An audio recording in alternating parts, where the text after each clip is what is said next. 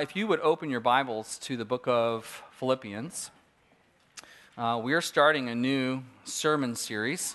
Uh, uh, we're going through, obviously, through the book of Philippians, and the, the uh, title of this series is A Christ Centered Life.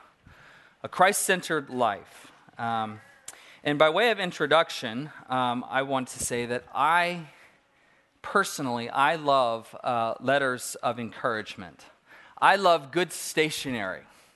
I love the kind of soft, porous paper that just absorbs the ink from your pen. Uh, and I love a good pen, as I've shown you before. This is my holy pen, right? We've talked about this a couple weeks ago. And um, I realize my very masculinity is at risk here, just telling you all these things, but I don't care. Uh, there are a few things that are more meaningful to me than a well written uh, uh, letter of encouragement. And uh, this is true to the extent that I actually save them. I hold on to them. Uh, on, the, on, in the, on my desk, on the third drawer, uh, on the left hand side, I put all my encouragement cards. And I keep them because there are days when you're like, all right, you know, does anybody like me? I got to open this up and see what's going on. Oh, yeah, this person did. Too bad they moved, you know. So I actually keep these things for those kinds of days, and I brought them. So this isn't like every one that I've received over the years, but there's, there's, a, there's a pile of them. This is what many of you all have taken time to write down and to share with me.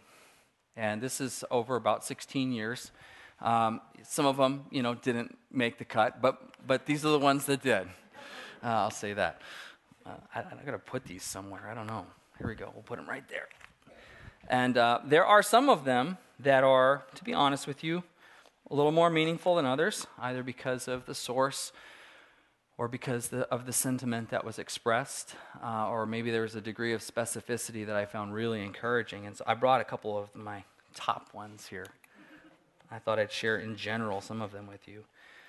Uh, this first one is from Pastor Paul Holmes. Uh, this is before uh, we lived here. This is when I had just met him over the phone, and we were talking about the possibility of moving to Alaska to shepherd here. And at Christmas time, he took the time to write Amy and I uh, a very, or Amy and me, a very personal note. And it was special that he would give us that kind of personal care. And uh, so I saved it. Uh, the next one I have is also, again, from Paul Holmes. Apparently, he was one of the first people to write to me. And um, and this one was at the time of, the, of our transition in leadership, when he had asked me to follow him in the lead pastor role, and he wrote me an encouragement card You can do this, and we'll help you. And that's effectively what this one says. Uh, the next one, this was from, uh, this was also uh, kind of early into the transition of leadership of uh, me moving into the lead pastor role, so almost about 10, I guess about 10 years ago. Uh, this was from uh, Jean Filoni a godly woman who loved the word and taught the word. And she shared with me her encouragement and affirmation. This was very meaningful. Um, this next one here is sweet. Uh, this is from Hokie Moore, one of the early pastors of this church. And we had him up for the 50th anniversary. And it was sweet to hear from him. And boy, he and, and uh, Vernon Krause, these two, these two guys were, uh, they were cards and uh, tough to keep in line while they were here, I'll tell you that. Uh, but he took time to just pen out a note of encouragement and how meaningful it was for him to be invited up for uh, that time. And so I have saved that one. And then this last one um, is probably for me, might be the most special of all. Uh, this person doesn't have maybe the stature in the church that the others might have had. Uh, this was a woman who came to the church a few years back. She came here broken, uh, by her own words. And she just talked about the collective ministry that you all, that this church had in her life. As she came here broken, not expecting to enjoy her time, being blessed by the worship, by the teaching, and by the relationships that grew here. And by her own admission, she says, I left here whole because I left here with a relationship with Jesus Christ. This is very meaningful. So these are some of the best that I have.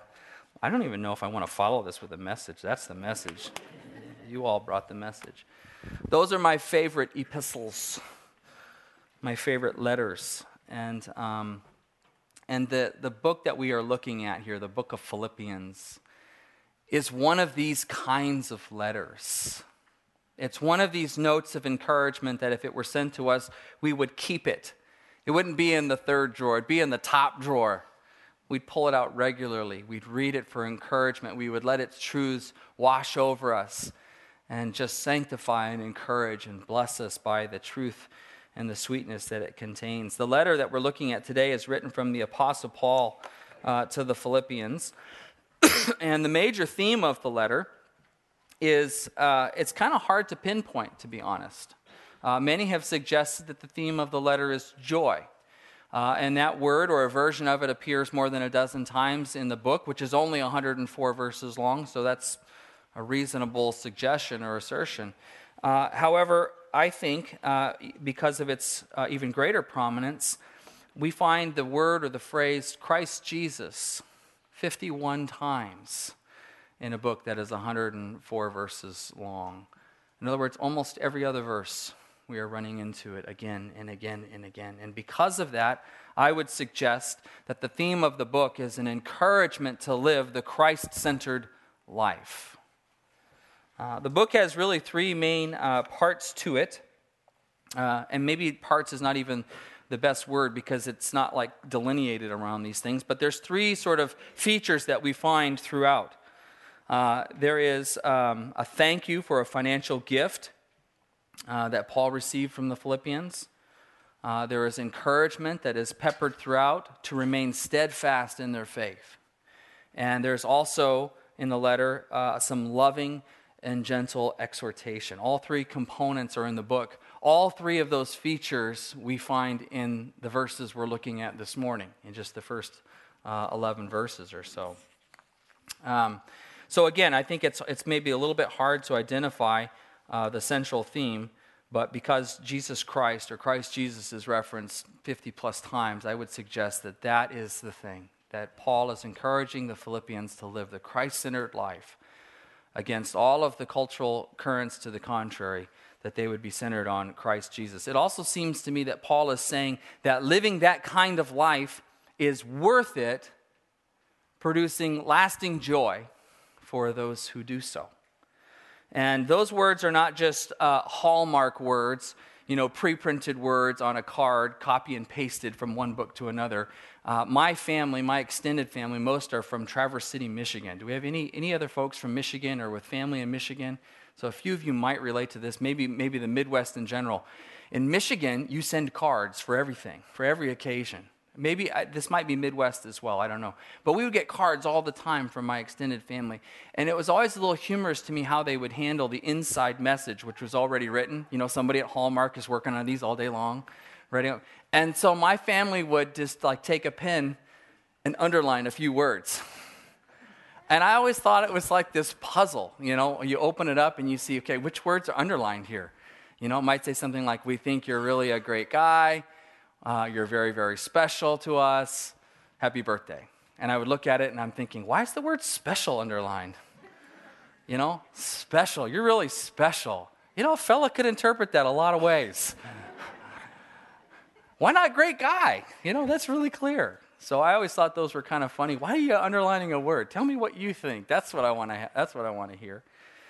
But Paul, Paul is not just giving us pre-printed words in his his letter here to the Philippians. He's giving us some very heartfelt, uh, sincere words, and I think they carry some extra credence, especially because of the situation from which Paul is writing.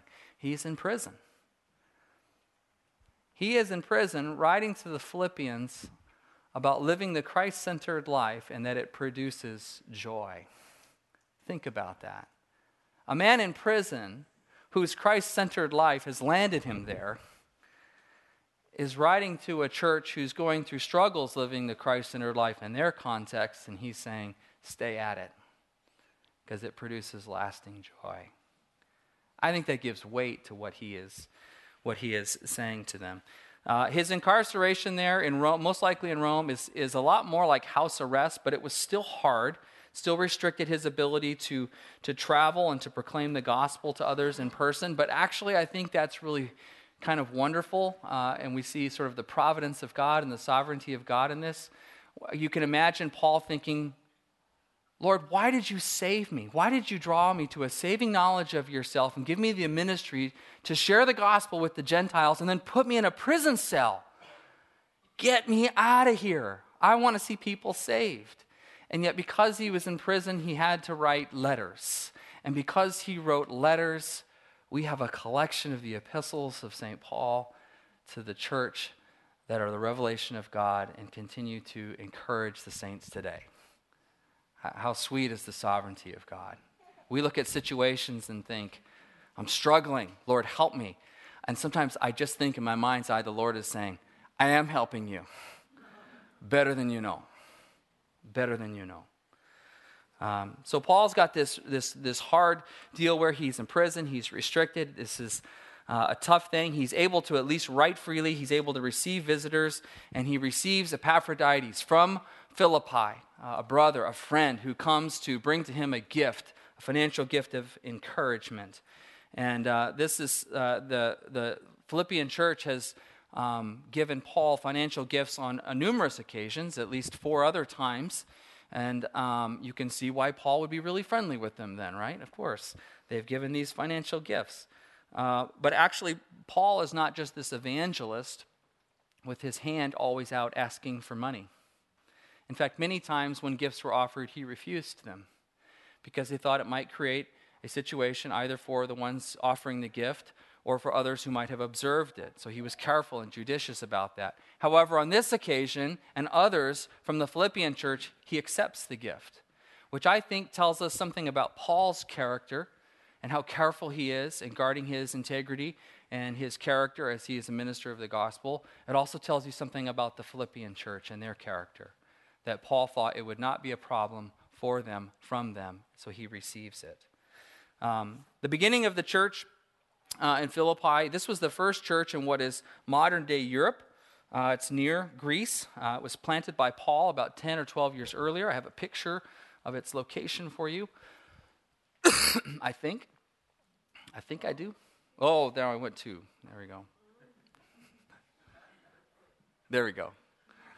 Uh, so this is its location, um, if you can see it there. Um, and uh, I want you to turn, if you would, to Acts chapter 16. We're going to start at verse 9. And what we're going to do is we're going to look at the formation of the church, how it was started, how it came to be. And actually, I think we find a lot of great information here to help us hermeneutically, to help us with our interpretation of what's going on in the situation. We actually learn from the book of Acts. So, Acts 16, verses 9 through 16, we see some of the early formation of the church here. It says, During the night, Paul had a vision of a man of Macedonia standing and begging him, Come over to Macedonia and help us. After Paul had seen the vision, we got ready at once to leave for Macedonia, concluding that God had called us to preach the gospel to them. From Troas, we put out to sea and sailed straight for Samothrace. And the next day, we went to Neapolis. And from there, we traveled to Philippi, a Roman colony and the leading city of that district of Macedonia. And we stayed there several days. On the Sabbath, we went outside the city gate to the river where we expected to find a place of prayer. We sat down and began to speak to the women who had gathered there. One of those listening was a woman from the city of Thyatira named Lydia, a dealer in purple cloth. She was a worshiper of God. The Lord opened her heart to respond to Paul's message. When she and the members of her household were baptized, she invited us to stay in her home. Listen to her words here. Does this not sound like a businesswoman? If you consider me a believer in the Lord, she says, come and stay at my house. And she persuaded us. Yeah, that woman knows the art of the deal right there, right? Anyways, we learned some fascinating things here. First of all, we learn uh, that this is a Gentile city. Now, we've been dealing with uh, a predominantly Jewish uh, audience for a long time as we were in the uh, Gospel of Matthew and even as we looked in Hebrews last week. This is a Gentile city, it has no synagogue. And we see that as as on Sabbath day, they don't, they're not able to go to the synagogue. They go out to the river to find a place to pray because, to pray because there's not enough uh, Jewish folks in the town. So this is a Gentile community, no synagogue. And going out to do that, they find Lydia, who is a God fearing woman but has not fully converted to Judaism. So you get the sense that she's seeking. She's trying to figure these things out. She believes in a God. She believes in some of the things that Judaism has taught, but she hasn't converted fully. And here she is with several other women at the river praying. And who should come but the chief apologist of the Christian church? Coincidence? I think not. And we're told that she believed Paul's message, that God opened her heart, and she becomes a believer. And again, I kind of laugh at how persuasive she is. If you think I'm a real believer, then stay at my house. okay, we will. We will. The passage goes on to tell us about Paul and Silas, who run into uh, a demon possessed girl who's basically uh, a group of folks are profiting off of sort of the phenomenon around this possession. And they deliver her from this, which puts them in prison. And then God miraculously springs them from prison, placing the jailer's life in jeopardy because if he lost these, uh, those incarcerated, he would be killed, and yet they stay put. And, uh, and, and he comes and finds them, and then eventually he and his whole household come to know the Lord. So here we have the founders of the church. We have this Jewish business, or excuse me, this Gentile businesswoman Perhaps we have even this girl that was delivered from demonic possession, perhaps. And then we have this jailer and his household, and we have the beginnings of a church. And that's really what, what had happened here. Um, another interesting feature uh, of the book of Philippians is that uh, we find a strong presence of women not only in the founding of the church, but in the early stages and development of the church as, as leaders. We see Lydia, the businesswoman here, and we, as we go on, we see that Paul mentions two other women by name, uh, uh, Euodia and Syntyche. He mentions them in chapter 4 of Philippians, which you could turn over there now if you would like. He mentions um, them there as folks who served alongside him and contended earnestly for the gospel. Although in this instance, he is also uh, asking for some folks to come alongside and help these two because they're bickering with one another and they need someone to help them reconcile. And I'll just say, uh, I love the scriptures for its honesty. Here we have two godly women who have served hard, worked hard in the church, helped the gospel spread, and they still have difficulty getting along. And isn't that just doesn't that just smack of reality? That's just real. And the scriptures are just real that way. Uh, how'd you like to be recorded in Scripture because of your ongoing feud with somebody else?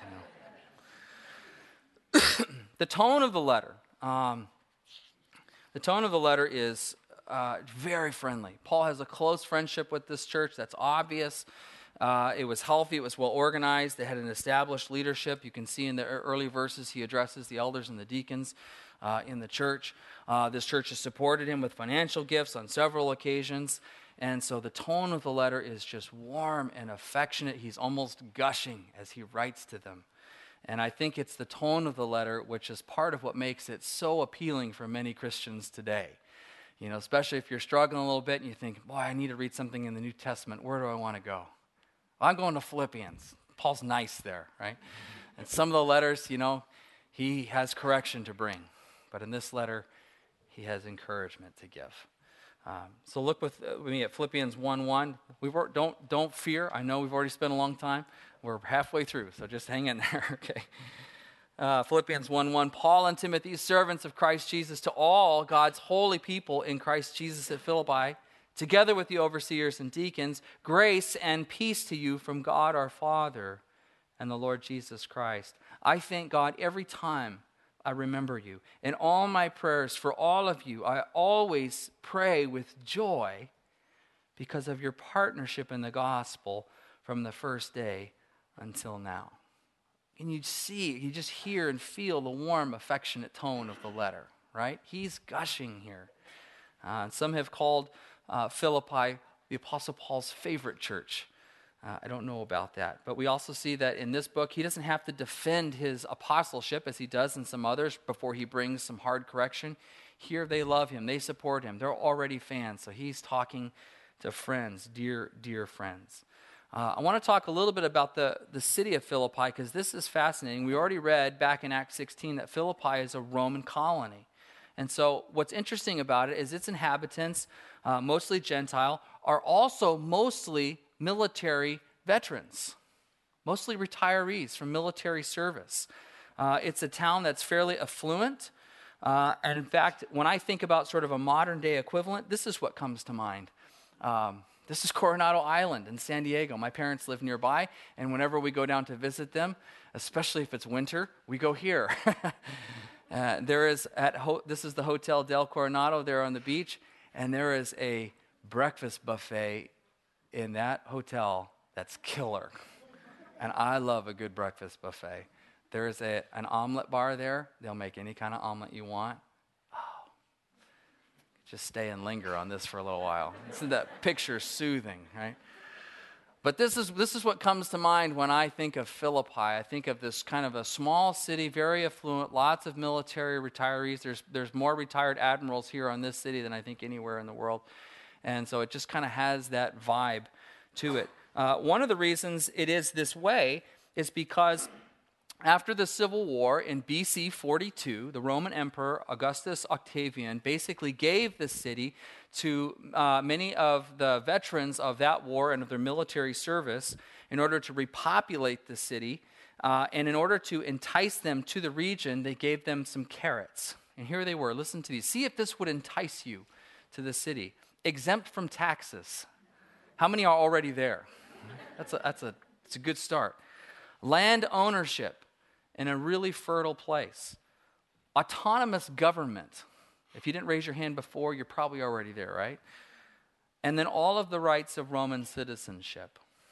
I was thinking about that and I thought, that sounds pretty good. That sounds pretty good. It made me think a little bit about the Homestead Act of Alaska, right? In 1898, these incentives to come up and start uh, a vibrant life up in Alaska, just like what happened in Philippi, except it's Europe and it's warm. Right? Just a little bitter. But because of some of these generous offerings and because of people's relative comfort and what all that they enjoyed there in the city, there grew to be a profound respect and even uh, a cult of the emperor what we would call emperor worship. Their devotion to the emperor began to sound like uh, Emperor, the Lord and Savior. And so this sense of nationalism sort of grew up, and this cult of worshiping uh, those that had benefited them. And so the worship of God, of Yahweh, a Christ centered life in this city was countercultural. It was against the grain.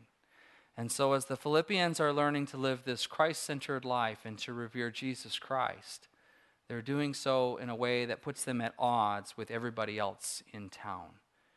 And it creates some pressure and some opposition. And so, this is what it is that Paul is speaking to. So, he encourages the believer, and we'll see it in chapter 3, to live as citizens of heaven. That that's your primary citizenship, not this colony here on earth but your colony in heaven. That's where you truly belong. Look at verse 6 with me.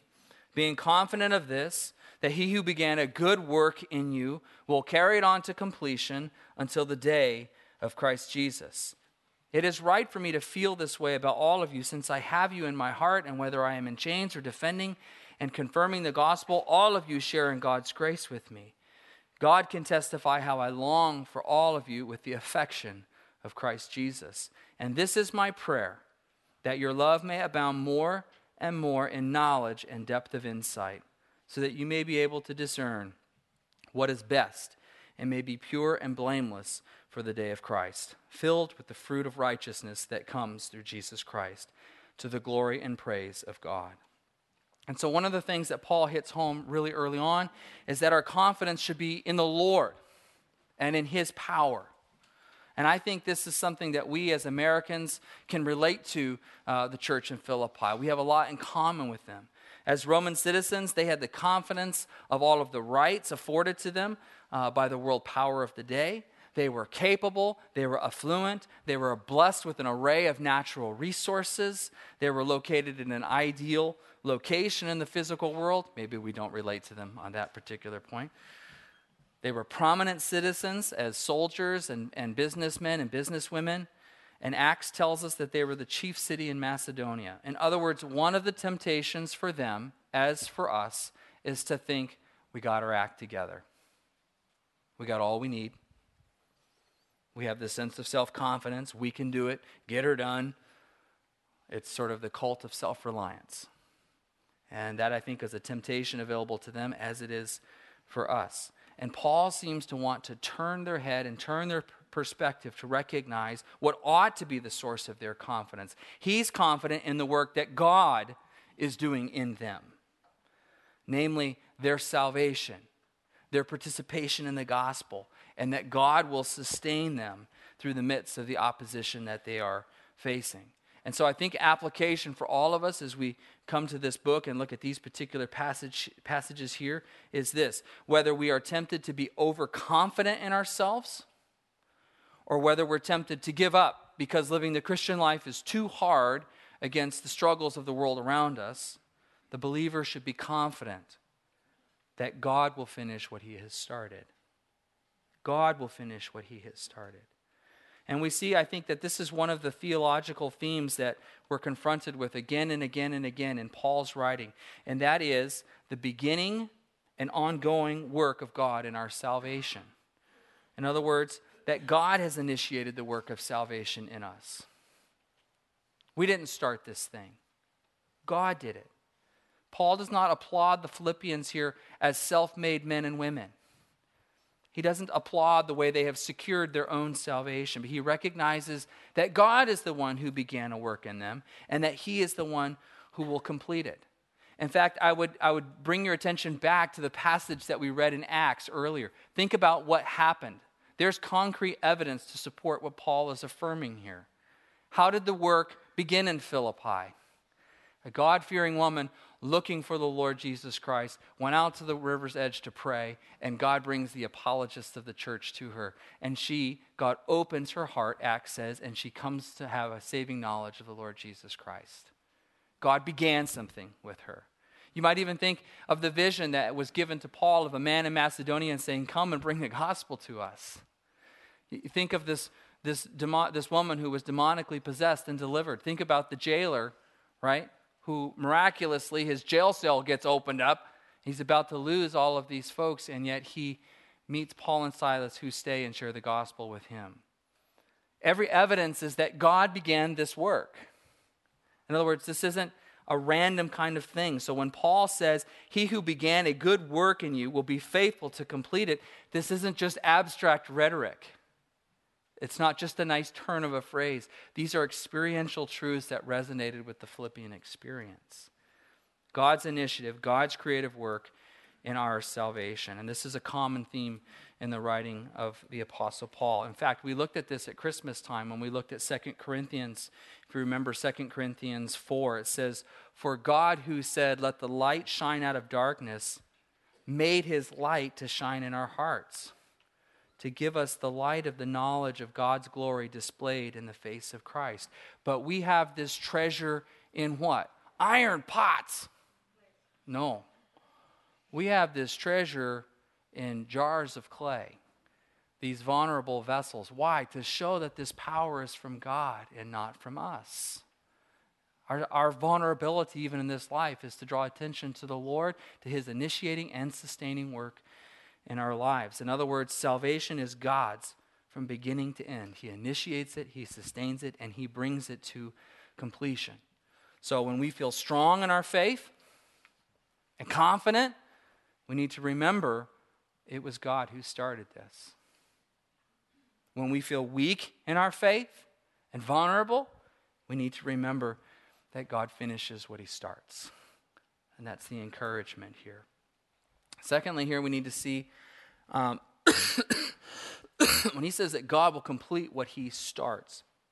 The word here for complete is really rich. Uh, in other words, there's lots of things we can complete. I completed a half marathon this last summer. I completed it. It wasn't pretty.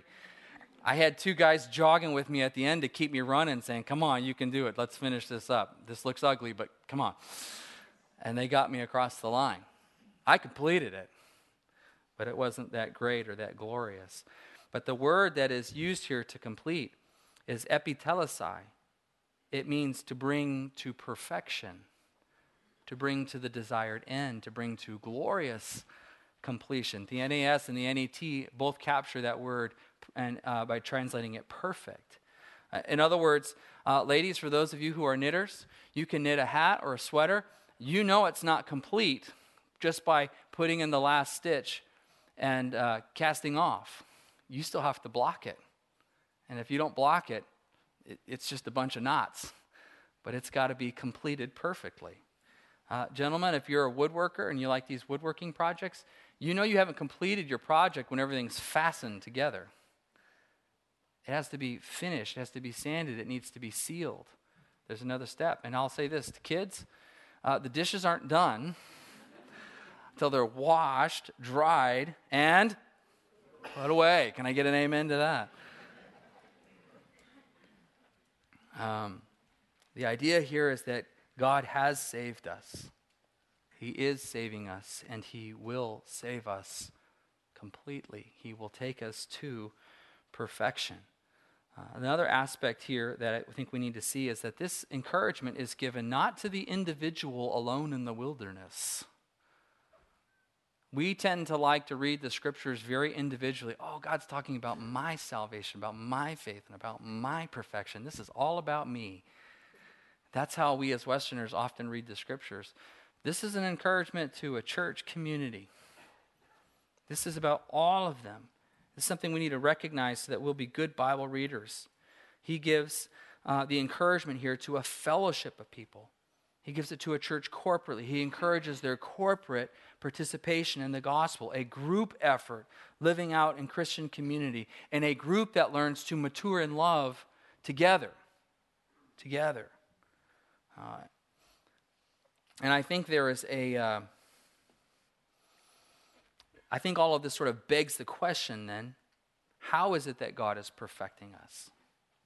How does this, how does this occur? How do we go about this?